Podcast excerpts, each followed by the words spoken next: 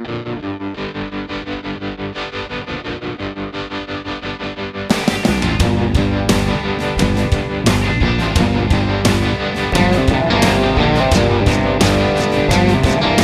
good afternoon, and welcome to Taking Ship, a guided cruise through dumbest timeline America. I'm Frank Spring, and with me, as always, is Ellie Jacobs, who may yet get a job on the National Security Council sooner rather than later. Good morning, Ellie. Yeah, those openings are really just big and wide, like you're following a gigantic offensive lineman straight into the White House. Uh, hey, Frank, as always, we'd like to thank our listeners for their comments, both positive and negative, uh, especially the positive comments we've had over the guests that we've had over the last few weeks. And urge everybody to subscribe and rate us on iTunes and follow us on Twitter at, at Taking Ship. And that's ship with a P as in P90 Pauly, our new nickname for Paul Ryan. It's a good nickname. And before we get into this, I just want to note if you were listening very carefully and you noticed that I wished Ellie both a good afternoon and a good morning, you are correct. Because time has lost all meaning for me here in this dumbest timeline America. Please continue, Ellie. Weeks are days, days are weeks, up is down. Afternoon is morning, morning is afternoon. It's all one long fucking Tuesday here in Trump's America. It really, really, really is. All right. So, speaking of P90 Pauly, we thought we would uh, start start today's show off with uh, obviously the big announcement and uh, provide a giant update on VenoPAC, the war on the war on corruption, and uh, the person I believe who who the spotlight shone brightest on the most often is actually Paul Ryan. Um, and now we're in a position where Paul Ryan is, uh, most people know by this point, has uh, said he's no longer no longer wants to play. He's taking his ball and going home, um, and leaving a raging uh, anti-Semite as the Republican nominee in his district to run against the the uh, Iron Stache, um, who I didn't don't think I supported before, but I think I do now. Yeah. Oh, yeah. This has become a ve- this has become a very interesting race. It was a fun one to watch before, but like, but it was always a bit of a long shot, Right. And it is, and, and first of all, it is not beyond the realm of con- of comprehension that that district might elect a stone cold neo Nazi. Uh, but but it's but this but Iron Stache has suddenly started to, starting to look pretty good, and I like the fact that like that one of the first of all the initial ad for Iron Stache. I I mean he's just he's such an appealing figure. One of the reasons that everyone in Democratic politics knows him but his initial ad, I think, gave you know he offered it was an offer to switch jobs with Paul Ryan, and it was like you know you can you know when you know I'll, I'll go and be in Congress, and you come here and work the iron for you know and you know and like smoke a pack of cigarettes a day or whatever, right? Like it's Right. and then he uh, he came back around on it after Ryan retired, and he's like, uh, you know, I'm happy to put in a word with you. You could come work the iron or something. Was like, yeah. Yeah. It's not bad. you know just doing the victory like doing like doing a, a, a shitty little victory lap is something i was very much there for and i, I applaud them doing that that was kind of awesome Yeah, it's a good gag, and I mean the fact that Reince Priebus, obvi- obvious anagram, Reince Priebus, has Mm-hmm. chosen not to run. Um, yeah, I don't really know what to make of that, other than the fact that he probably never, he's probably not allowed in DC again. Yeah How it works? Yeah, I think that's probably true. And I mean, look, who would want like in the absence of it, in the absence of all the advantage of again, that is a a you know a, a not what you'd call a super swing district. Uh, but if you were a Republican and were given the I think it's opportunity a to plus eight or something like that. Yeah, but if you if you're a Republican, if you were a an inside the Beltway Republican given an opportunity to run against Iron Stache right now, this like that that's not a matchup you want. No, And this is also a reminder that it is a, a matter of public record that uh, that the Reince Priebus cocktail, his favorite, uh, is a large brandy snifter of uh, Bailey's Irish Cream, uh, half filled with Cheerios. right. And if he was a real man, it would be uh, a white Russian with fruity pebbles, the way my brother does it. It's that's that's a that, that's an American classic right there. Yeah. You're just ta- you're just taking the Big Lebowski to its logical conclusion. Truly. Uh, anyway, so VenoPAC, the war on the war on corruption. So Paul Ryan has decided he's going to take his ball and go home. He uh, will not run for reelection, and he but he is continuing to say that he will stay on as speaker through January, which is just creating all kinds of interesting. yeah, we'll see how long that lasts. I'll just say some really interesting cockfighting on on the Mhm. GOP in the GOP caucus, and um, we'll see how long he actually holds on to it. But uh, Paul Ryan um, deciding he doesn't want to play anymore. Um, you know, he has obviously said multiple times that it's about his family, and I'm sure that part of the decision most determinedly is about his family. Um, but there's also the reality that he didn't want the job in the first place. And in large part, he has been a drastic, monumental, colossal failure.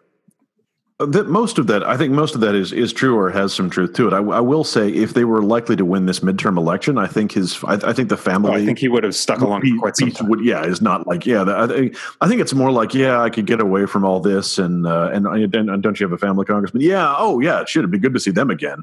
Oh yeah, you know, my wife Yeah. and little. Uh, I want to say. Alfonso. No, no, it'll it'll come to me. Anyway, yes, who could forget little?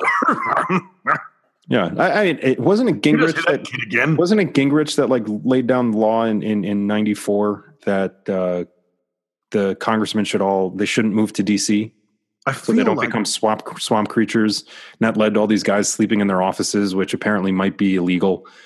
Um, but seem yeah. It sounds it sounds like the kind I kind think of it was I think it was a Gingrich thing, and you know mm-hmm. everybody bemoans the fact that since none of their families live there, nobody's socializing because your kids no longer go to school together, and you're not you know running into you know fan, you know their families at the Chuck E. Cheese or whatever. So yeah. I would have no one just likes each other, everybody hates each other. Grease the skids for you know he and his having extramarital affairs, but you know, I mean anyway, it's you know pretty much the same. Also, yes, yeah, also yes, not yes, yeah, certainly not no.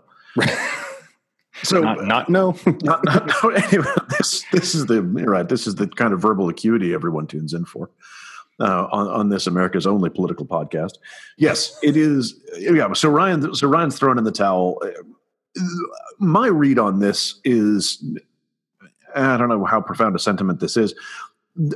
Ryan is obviously escaping before he can catch his fair share of the blame for what's about to happen to them. It's true that he hasn't really enjoyed the speakership, especially, I think. Uh, it has been a shitty time to be the leader of that caucus. And he did this to himself. I've never had a moment's sympathy for him. Uh, No. He's terrible and has dreamed all of his life about making life harder for poor people. He can get fucked.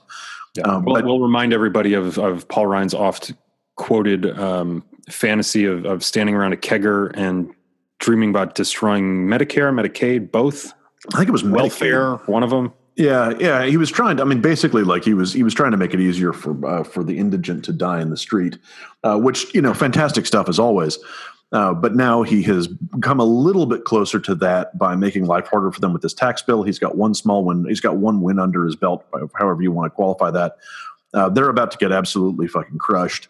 And, or at least that, I mean, we've gone back and forth about this, but that seems to be the prevailing view in Republican circles as well, is that this is not Yeah, going to go well. You know, what was the number? It's uh, uh, 42 members have decided they're not running, which amounts to about 17.5%. So you almost have one in five GOP House majority people choosing to not run again. Yeah. And this, this That's weather, an astounding number. It, it's a huge number, and and it and it is it is in that respect a self it is a self fulfilling prophecy, uh, because the incumbency Republican is Party has self owned itself. has self. That's exactly. But this this has been if you there's there's a way of looking at what has happened over the last few years is just the Republican Party in a remarkable series of self owns, um, which it may be true, and yet somehow we remain the owned, trolled, and furious. Yeah. Um, we've just we've just been all the America basically in the last three years. It's just it's just us just owning ourselves over and over again, unable to figure out how to stop. It's that you know So, it's that gift from uh, uh, from uh, Power Rangers where they've got pumpkins stuck on their heads and they're just punching their own heads furiously trying to get them yeah, so off. it's really not dumbest timeline America. It's more like dumbest circular timeline America. This is this is very much a time as the flat circle type of thing. Yeah. You're just, know. we're stuck in the same, same moment, living it over and Over and over again.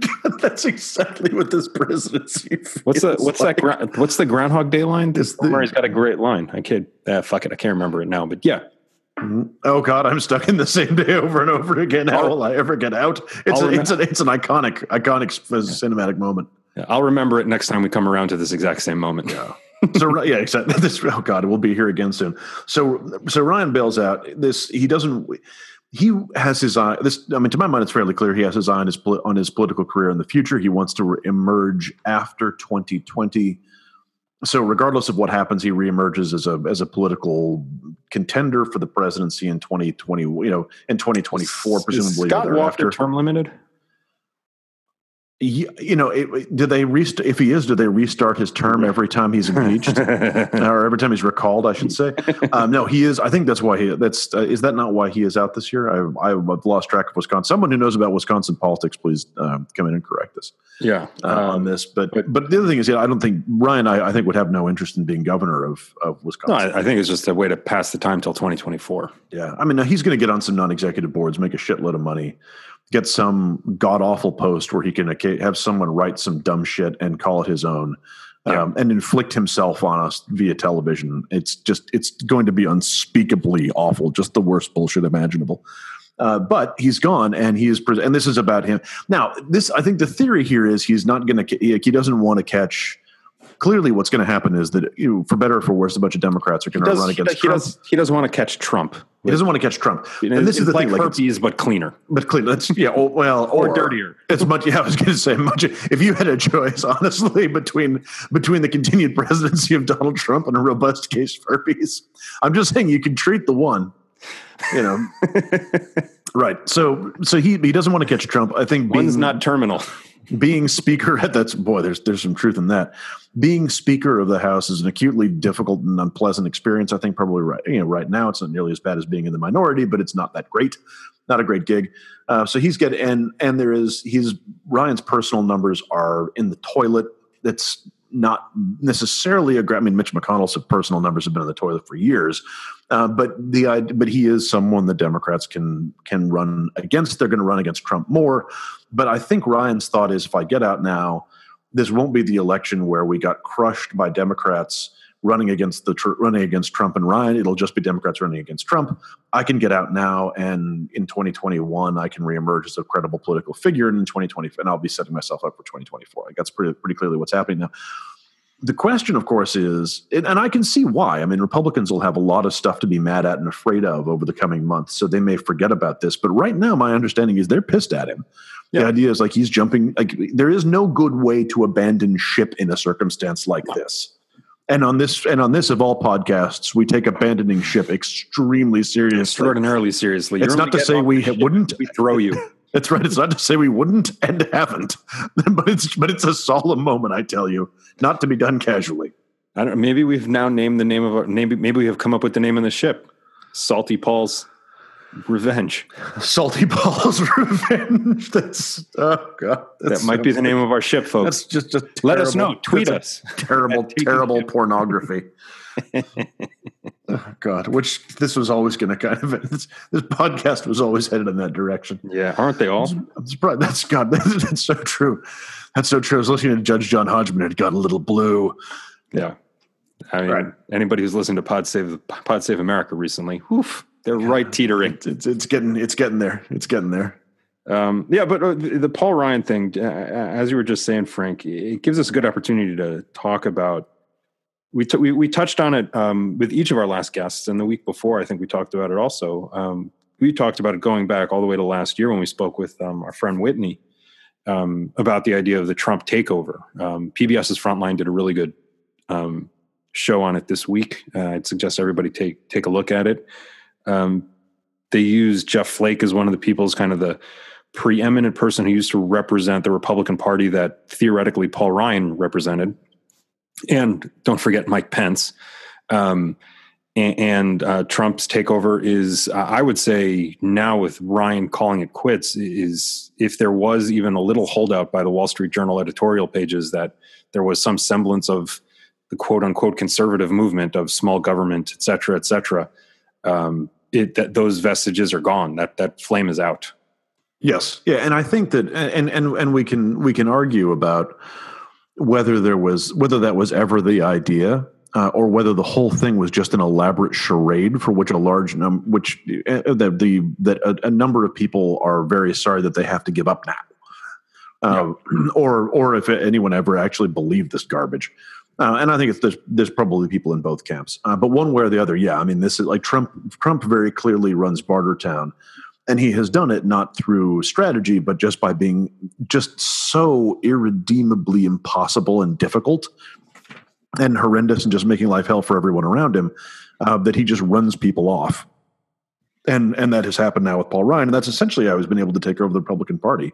So you know, aggrieved and interpersonally difficult uh, and unreasonable that he has like managed to bully his way to the top. It's really quite astounding. So yeah, he Trump's takeover is complete. He runs Bartertown in the Republican Party. Yeah, I mean there was a, a fucking Luntz. I mean Dr. Frank Luntz had a line um, during this frontline episode where he Dr. Fucking Luntz, as he's generally known. Yeah, he said something along the lines. Um, that the uh, GOP, as it's currently made up of in Congress, had never met Trump. And they had never met anybody who had voted for Trump. So they were taken by by storm and by by surprise that that this phoenix rose. And I don't know. I think Trey Gowdy knew some people who voted for Trump. Uh, yeah, and uh, they probably go to the same barber. Um,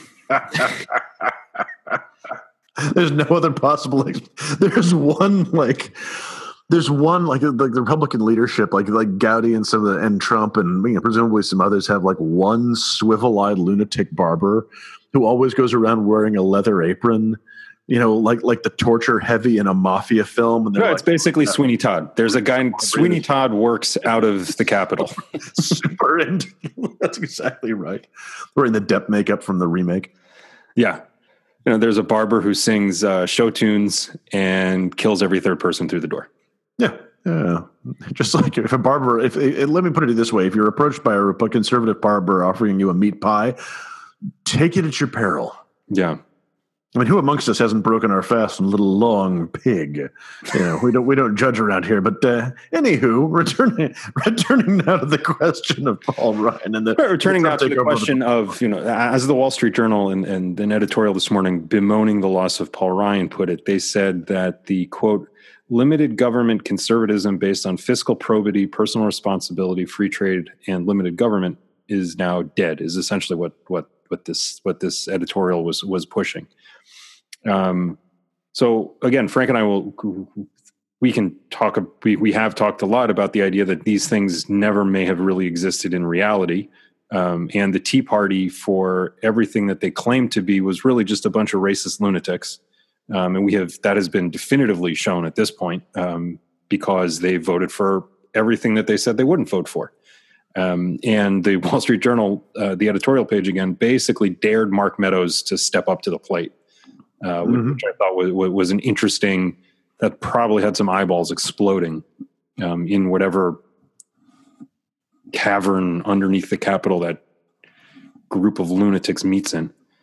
Um, but you have to, if it is Donald Trump's party, um, and we know that it is because everybody's terrified of his Twitter Twitter feed, um, and the forty percent of the party that's going to be with him no matter what, um, which is clear. It's about forty percent, hmm. which also gives us, we, you know, as as we have multiple times said on the show, that gives us our, you know, twenty percent of the population, which is about half of the Trump supporters, uh, which is what Hillary Clinton said are not wonderful people.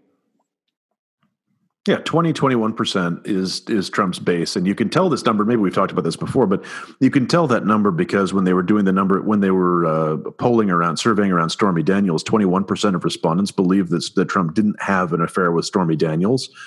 And my view is that 21% is the exact number of Trump's base. Because yeah. if you are honest to God, like if you're just like, no, it didn't happen because he says it didn't happen, you're Trump. You're you are a Trump base. There's that's all there is to it. Yeah. Uh, so that so we have, and then there are other measures as well. But yeah. but again, Hillary Clinton was Hillary Clinton shouldn't have said it in a, in the way that she did during a campaign, but she wasn't wrong. Yeah. No, I mean, in in her assessment that like that a large chunk of his half half half half yeah and pretty retrograde ass views like no that was that was not incorrect that was not yeah yeah, yeah exactly um, so, given that, that, that that's what we know, um, and given that there is uh, currently a push in the Senate um, on a bipartisan basis that is uh, two bipartisan bills have now merged, and it has collected several other support supporters. Um, it's currently potentially getting a vote in the Judiciary Committee. Um, apparently, Grassley and Feinstein are fighting about something.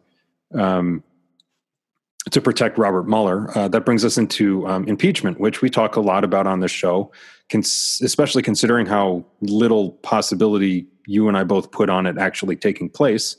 Um, but I wanted to explore it from the perspective of contrary to what the GOP is running on this fall, uh, which one of their lines that they're running on, aside from Nancy Pelosi, um, is that uh, a vote against the Republican is a vote for impeachment of Donald Trump, essentially. Um, I think that there's large segments of the GOP, again, probably the Wall Street Journal page type people, um, Flakes, Corkers, Ryans, et cetera, et cetera, et cetera, who were desperate for impeachment because they see it as the only way they could bring the party back to what they wanted it to be envisioned, the way that they their utopian world under the Mitch uh, that would be the uh, during the second second uh, term of the uh, Mitt Romney Paul Ryan administration to be followed up by the Paul Ryan administrations to be followed up by to be followed up by um, and I think that more than anybody else, they're the ones disappointed that impeachment is just not going to happen, or hoping yeah. that, or they're hoping that you know something something big breaks and and and they the the Dems take the House and somehow take the Senate, and Jerry Nadler steps up to the plate and, and runs with it. There is, I think, probably a bigger constituency for impeachment within the Republican caucus than we than we might at one point have thought. Um, for, yeah, for if, if, people who hadn't seen, uh, uh, we posted on the Twitter feed. I think uh, Erick Erickson, um, who writes for the Resurgent and is about as Republican as you can get, um, basically wrote a transcript of a conversation he had with a congressman while walking through a Safeway, um, and it's pretty astounding um, um, how far this con- this Republican congressman was going in terms of being negative on Trump. Yeah, and it, it, it dovetails pretty neatly with some of the the stuff that I've heard as well. That like there is I mean, you know, of course, it is it is a fun and easy thing to do to for Republicans to anonymously sound off on Trump, but the general sense is like this is they've gotten their tax bill. There, there's only so far that, and they've they've done a fair amount of deregulation. There's a sense that like this this is to the extent that they were ever going to get anything out of this out of this administration, they may have gotten it. Yeah, uh, and it's all downhill from here. And so, you know, to be the ones who could who are seen to wield the knife might have some political benefit from their perspective. So, I think there is a bigger uh, as a as a way of getting it. So, yeah, as a way, I think impeachment as a there's probably a larger shadow um, uh, shadow uh, uh, uh, constituency for that within the Republican Party on the Hill than we had previously understood. It would require some fresh occasion, though. Like it's right. not it's not going to get there by itself. And indeed, there's been there have been some process stories recently uh, about Republicans using impeachment as a messaging as a talking point. Um, and you you know you refer to that about you know that they're that their messaging to their messaging in this election is going to be if you vote Democrat, there's going to be an impeachment. Uh, that's all Democrats want to do. They only want to impeach Donald Trump and so forth, which is a what I would call a, a fairly risky strategy in yeah. the sense that like you should vote for the you, you know you you should vote for us because we're the only people defending this historically unpopular president is what you might call a pretty limited base appeal um, but which is actually mm-hmm. what they're running on if the, even if they're not bringing in the impeachment part to it i mean you and i joked about this last year i think maybe on one of our first shows we joked about i don't know if we joked or hoped um, that Ryan and McConnell had draft articles of impeachments just sitting in a desk drawer ready to go as soon yeah. as they lost control of this thing. Yeah, and it's but it, they, they, will require some. It would require some fresh occasion in order to make it work, um, and you know, like like the firing of Mueller or you know something like that. Um, yeah. and, and again, and again, I, I am far from saying like, oh yeah, if he fires Mueller, like he's certain to be impeached. Like that's, I, I would not bet on a profile and courage from any of these people. But but as it stands, it's just not going like it, there's there's just not the impetus for it. Like they're going to ride they're 100% going to ride this thing out to the midterm position themselves as a defender and hoping for the best. Yeah i mean paul ryan continuing to let devin nunes chair the select committee is uh, really mind-blowing. Yeah that tells you everything you need to know. yeah it's a select committee. It's actually up to the speaker to decide who sits on that committee and who chairs it. And nunes was on tv the other night saying he's going to impeach the um, director of the FBI and the deputy attorney general. Yeah, sure. I mean, you know, because they're not turning over a two-page document, which apparently, according to uh, Adam Schiff, the ranking member, they've all seen. Yeah, it's. I mean, this this whole thing is a yeah that that whole thing is a farce, and they may yet. I mean, this is more palace intrigue than I think the subject honestly is getting or deserves, frankly. But they may yet come to regret not having a reasonably robust or healthy investigation because if they they need for if they ever feel like they want to jettison the guy, yeah, uh, they need some they need someone to turn something up. Uh, they need a fresh occasion because just doing it as part of as part of business uh, is not is not going to fly. Now, again, this is not something that is going to happen unless Democrats win the win the House, and even if they do win the House in the midterm, uh, which seems like a, a, thing that is very much likely to happen, uh, uh increasingly, you know, there's obviously good evidence for that.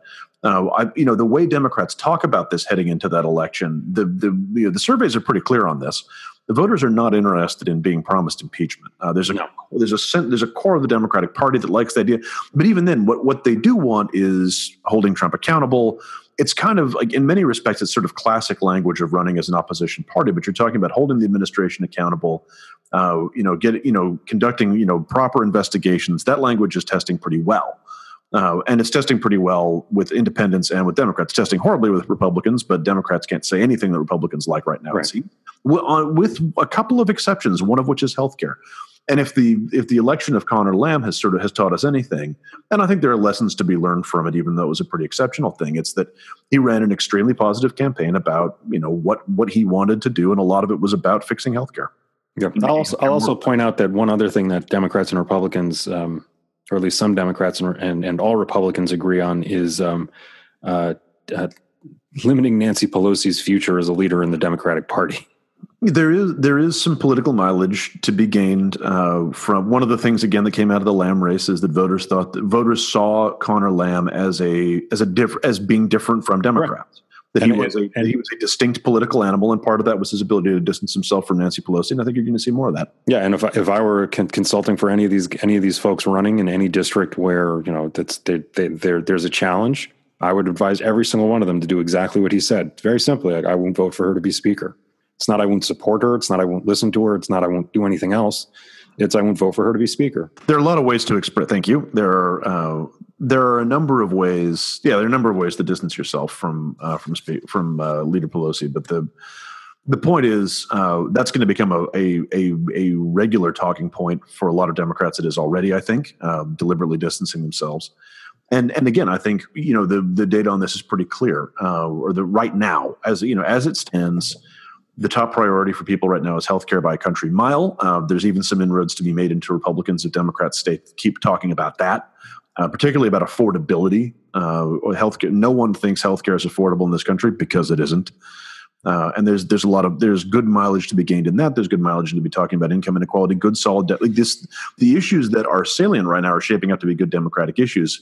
Staying focused on those and talking about holding Trump accountable, uh, you know, holding good, clean investigations, uh, I mean, there's there's mileage in that, but that's not the thing to lead with. Um, and yeah. and Republicans are weirdly forced to trying to make the election about that. Some of them will, um, in their attempts to make it about defending his, Trump's legacy and drawing out their base. It's not a great calculus for them. It's yeah, going to be harder, and especially across you know 101, 102 districts. Yeah, I'd, I'd strongly recommend everybody check out um, the uh, interview and article that resulted from it that uh, Jerry Nadler did with Susan Glasser in the New Yorker a few months ago. Um, he will be uh, he is presumed to be the uh, he's the ranking member on judiciary now. He's presumed to you know he he will if if, if Democrats take the House, he will become he'll become the chair and therefore leading the impeach any any potential impeachment. And he he spoke about it in the most uh, um, delicate, well thought out way than I think anybody can. Um, you know, really explaining just how catastrophic impeachment is. Um, whether like you know, short of true high crimes and misdemeanor, and to be honest with you, I don't know that we're there yet in a provable way. We're there most certainly in, in a scuttlebutt way, and, and what we're seeing from the outside, whether it's the emoluments clause, whether it's relationships with Russia, et cetera, et cetera, et cetera. I don't know that we've seen anything that is black and white, high crime and misdemeanor. And if um, the attempted impeachment uh, or the impeachment of and then the acquittal in the senate of, of uh, william jefferson clinton taught us anything is if you're really going to run with this thing you got to have you know dead to rights that there was some there was there was somebody did an uh-oh big yeah. time yeah you need yeah exactly you need a smoking gun. Um, and i think and we've talked about this i think perhaps but the, the parallel that i often that i the way that i'm i don't think obstruction gets us there. No, I don't think obstruction gets us there either. Um, and the, I mean, and the way that I would, the way that I would look at this is think about the way that corruption cases again like pay to play corruption scandals against governors tend to work. Yeah. Uh, it's very hard to get one yeah. Uh, it's or even if you get them then the supreme court turns it over yeah even if you know it's happened uh, you can get the bagmen. Uh, and the bagmen, that's what they're that, that's what the bagmen are there for. Uh, you can get the intermediaries, and I think that that's very likely to happen as a result of as a result of the Mueller investigation and other things. I mean, I think there, a number of people in Trump's orbit are going all the way down. Mm-hmm. Uh, but but getting to him is going to be a, a separate challenge. So uh, yeah, I mean there you know there you know there you have it. Uh, impeachment, is, you know it's it's it's going to be weirdly a Republican talking point this cycle. How much they cleave to it is going to be interesting we don't have to stay far from it, but and all but there is a way to talk about holding Trump accountable and being tough on the administration without necessarily saying we're going to reach the foregone conclusion of trying to impeach the guy. Yeah, I mean, I think it's pretty easy just to say we're going to do exactly what the um, Republican House did to President Obama. We're going to hold it. We're going to hold Trump as accountable as the Republican House did to President Obama, and just be and treat him with nothing but sneering contempt. Yeah, yeah, that's and, that's, and those, that's exactly right. And so, and you know, and so the long day wears on. Really. Yeah, and I mean, you people, you that'll just lead to driving Trump so far out of his mind. Yeah, because he obviously can't take criticism. He obviously can't take the heat, and he clearly can't take the heat. Um, but yet we continue to survive in dumbest timeline America. Yes, on this the never-ending Tuesday, the never-ending Tuesday of dumbest timeline America. All right, Frank. What else do we want to touch on before uh, we close? We close the uh, the we, we park the ship in in the whatever we do. I briefly want to uh, to make it, and and, and I, I, in in spite of myself, I will make this one short. But I want to uh, issue another alt centrism alert from our favorite source. Uh, once again, uh, friends, I reluctant. it is with a heavy heart that I report that David Brooks is at it again. Uh, he has written a piece uh, again. It's it's which is in and of itself is a shame. His April 9th piece, "The Failures of Anti-Trumpism." I'm not going to do the whole thing for you. It, it basically, you know, it, it is so it is transparently Brooksian in all of the worst possible ways. But I do want to talk about this bit. Uh, one of the things so he's talking about why trump has been successful why trump and and he makes a reasonable point which is that republican voters are have have do have come back to Trump a little bit since he became and are certainly very supportive of him now uh, since he became president. Like that's kind of the thesis of it is that even within the Republican Party, anti-Trumpism hasn't worked. The Republican Republican voters are for the most part quite pro-Trump. Uh, he's not doing as well amongst them as he should be doing, as a sitting president usually would be doing with his own party at this he's period. Still in the eighty percent range. Yeah, but it is not a catastrophe by any stretch of the imagination. Well, I mean, the uh, thing that people so, continue to forget because of this hope that everyone will wake up one morning and realize how realize how awful Donald Trump is. Uh, people forget that Republican voters vote Republican. Yeah, that's exactly right. The, the, the the dominant reason that people voted for Donald Trump is that they vote Republican in elections. That's the most common reason that this happened. Uh, so anyway, but so he, he offers a couple of other reasons for this, and then and so now Brooks gets to this point that I I want to highlight just as a as a as a wonderful example of where alt centrism will take you if it's not treated early. So, three paragraphs. Part of the problem, he writes, is that Trump is that anti-Trumpism has a tendency to be insufferably condescending. For example, my colleague Thomas B. Edsall beautifully summarized the recent academic analyses of what personality traits supposedly determine Trump support. Frank, sidebar, you didn't have academic analysis hard enough. The academic analyses. Uh, sidebar, uh, you should read Edsall, the piece that Edsall wrote. It's actually quite interesting. Uh, back to it. So, the, what personality traits supposedly determine Trump support? Trump opponents, the academics say, are open minded and value independence and novelty. Trump supporters, they continue, are closed minded, change averse, and desperate for security. Brooks continues This analysis strikes me as psychologically wrong. Every human being requires both a secure base and an open field. We can't be divided into opposing camps. Journalistically wrong. Trump supporters voted for the man precisely because they wanted transformational change. And an epic attempt to offend 40% of our fellow citizens by reducing them to psychological inferiors. All right, friends, I'm not even going to take apart that last paragraph piece by piece, although I very easily could. Uh, I will I will leave that to your own tender mercies if you choose to extend them. But I will say this: what what Brooks has ended up with here, because of his alts, because of the desire in alt centrism for civility and comity above all else, is is what this paragraph says is I don't like your academic research. Go away and get me academic research that I think is less likely to offend the straw man I am protecting this is this is what alt centrism does. In the name of civility, it leads you to assume that psychology itself is not a science and therefore uh, can be constructed however you want for it to be so that you're nicer to Trump supporters and that the data that has been gathered about them through an academic study is somehow not that can be changed to data that is a little bit friendlier and nicer and cuddlier uh, for these people and they're not somehow the way that they are. Uh, this is, you know, what I would say is just, you know, I mean, closing stage uh, a case of alt centrism. I don't think there's much to be done for for David Brooks here, uh, but there, but but I, I would enjoin you, friends, not to go down the same path. If you feel like if you feel that you may be suffering from alt centrism or you know someone who does, uh, please uh, get help. Uh, we're you know we're here for you. We have resources to recommend. Uh, let's end this scourge forever. We'll be holding an anti-centrism, an, an anti-alt centrism uh, uh, fundraiser of some kind. Uh, maybe we could get some kind of a, you know, some, you know, some sort of a, uh, you know, a telethon going or some such, because the scourge must be wiped from America before more people succumb. All right. With that, uh, we're going to keep this a little bit short because we've uh, had a couple long episodes recently, and we're looking forward to having uh, a few terrific guests in the coming weeks and a little bit of a change in format. Um, and probably some new theme music. I think Frank once we once we agree on once we agreed on what that'll be. Mm-hmm. Um, in the meantime, please uh, do subscribe and rate us on iTunes. Um, you know, Casper Mattress Money, Harry's Shaved Club. That that that that anything is and all that is really good. But we only weird special underwear thing. Yeah, I'm not so interested in that. The the mm-hmm. Harry the Harry's shave thing that's pretty intriguing, and and I could I, I would like a new mattress. So yeah, yeah like we're not looking for tens of thousands of subscribers where we're making lots of money. We just kind of want free samples for ourselves. Like that's that's that's just we're, the point of entry. Small time grifters, people. Like, come on. Yeah.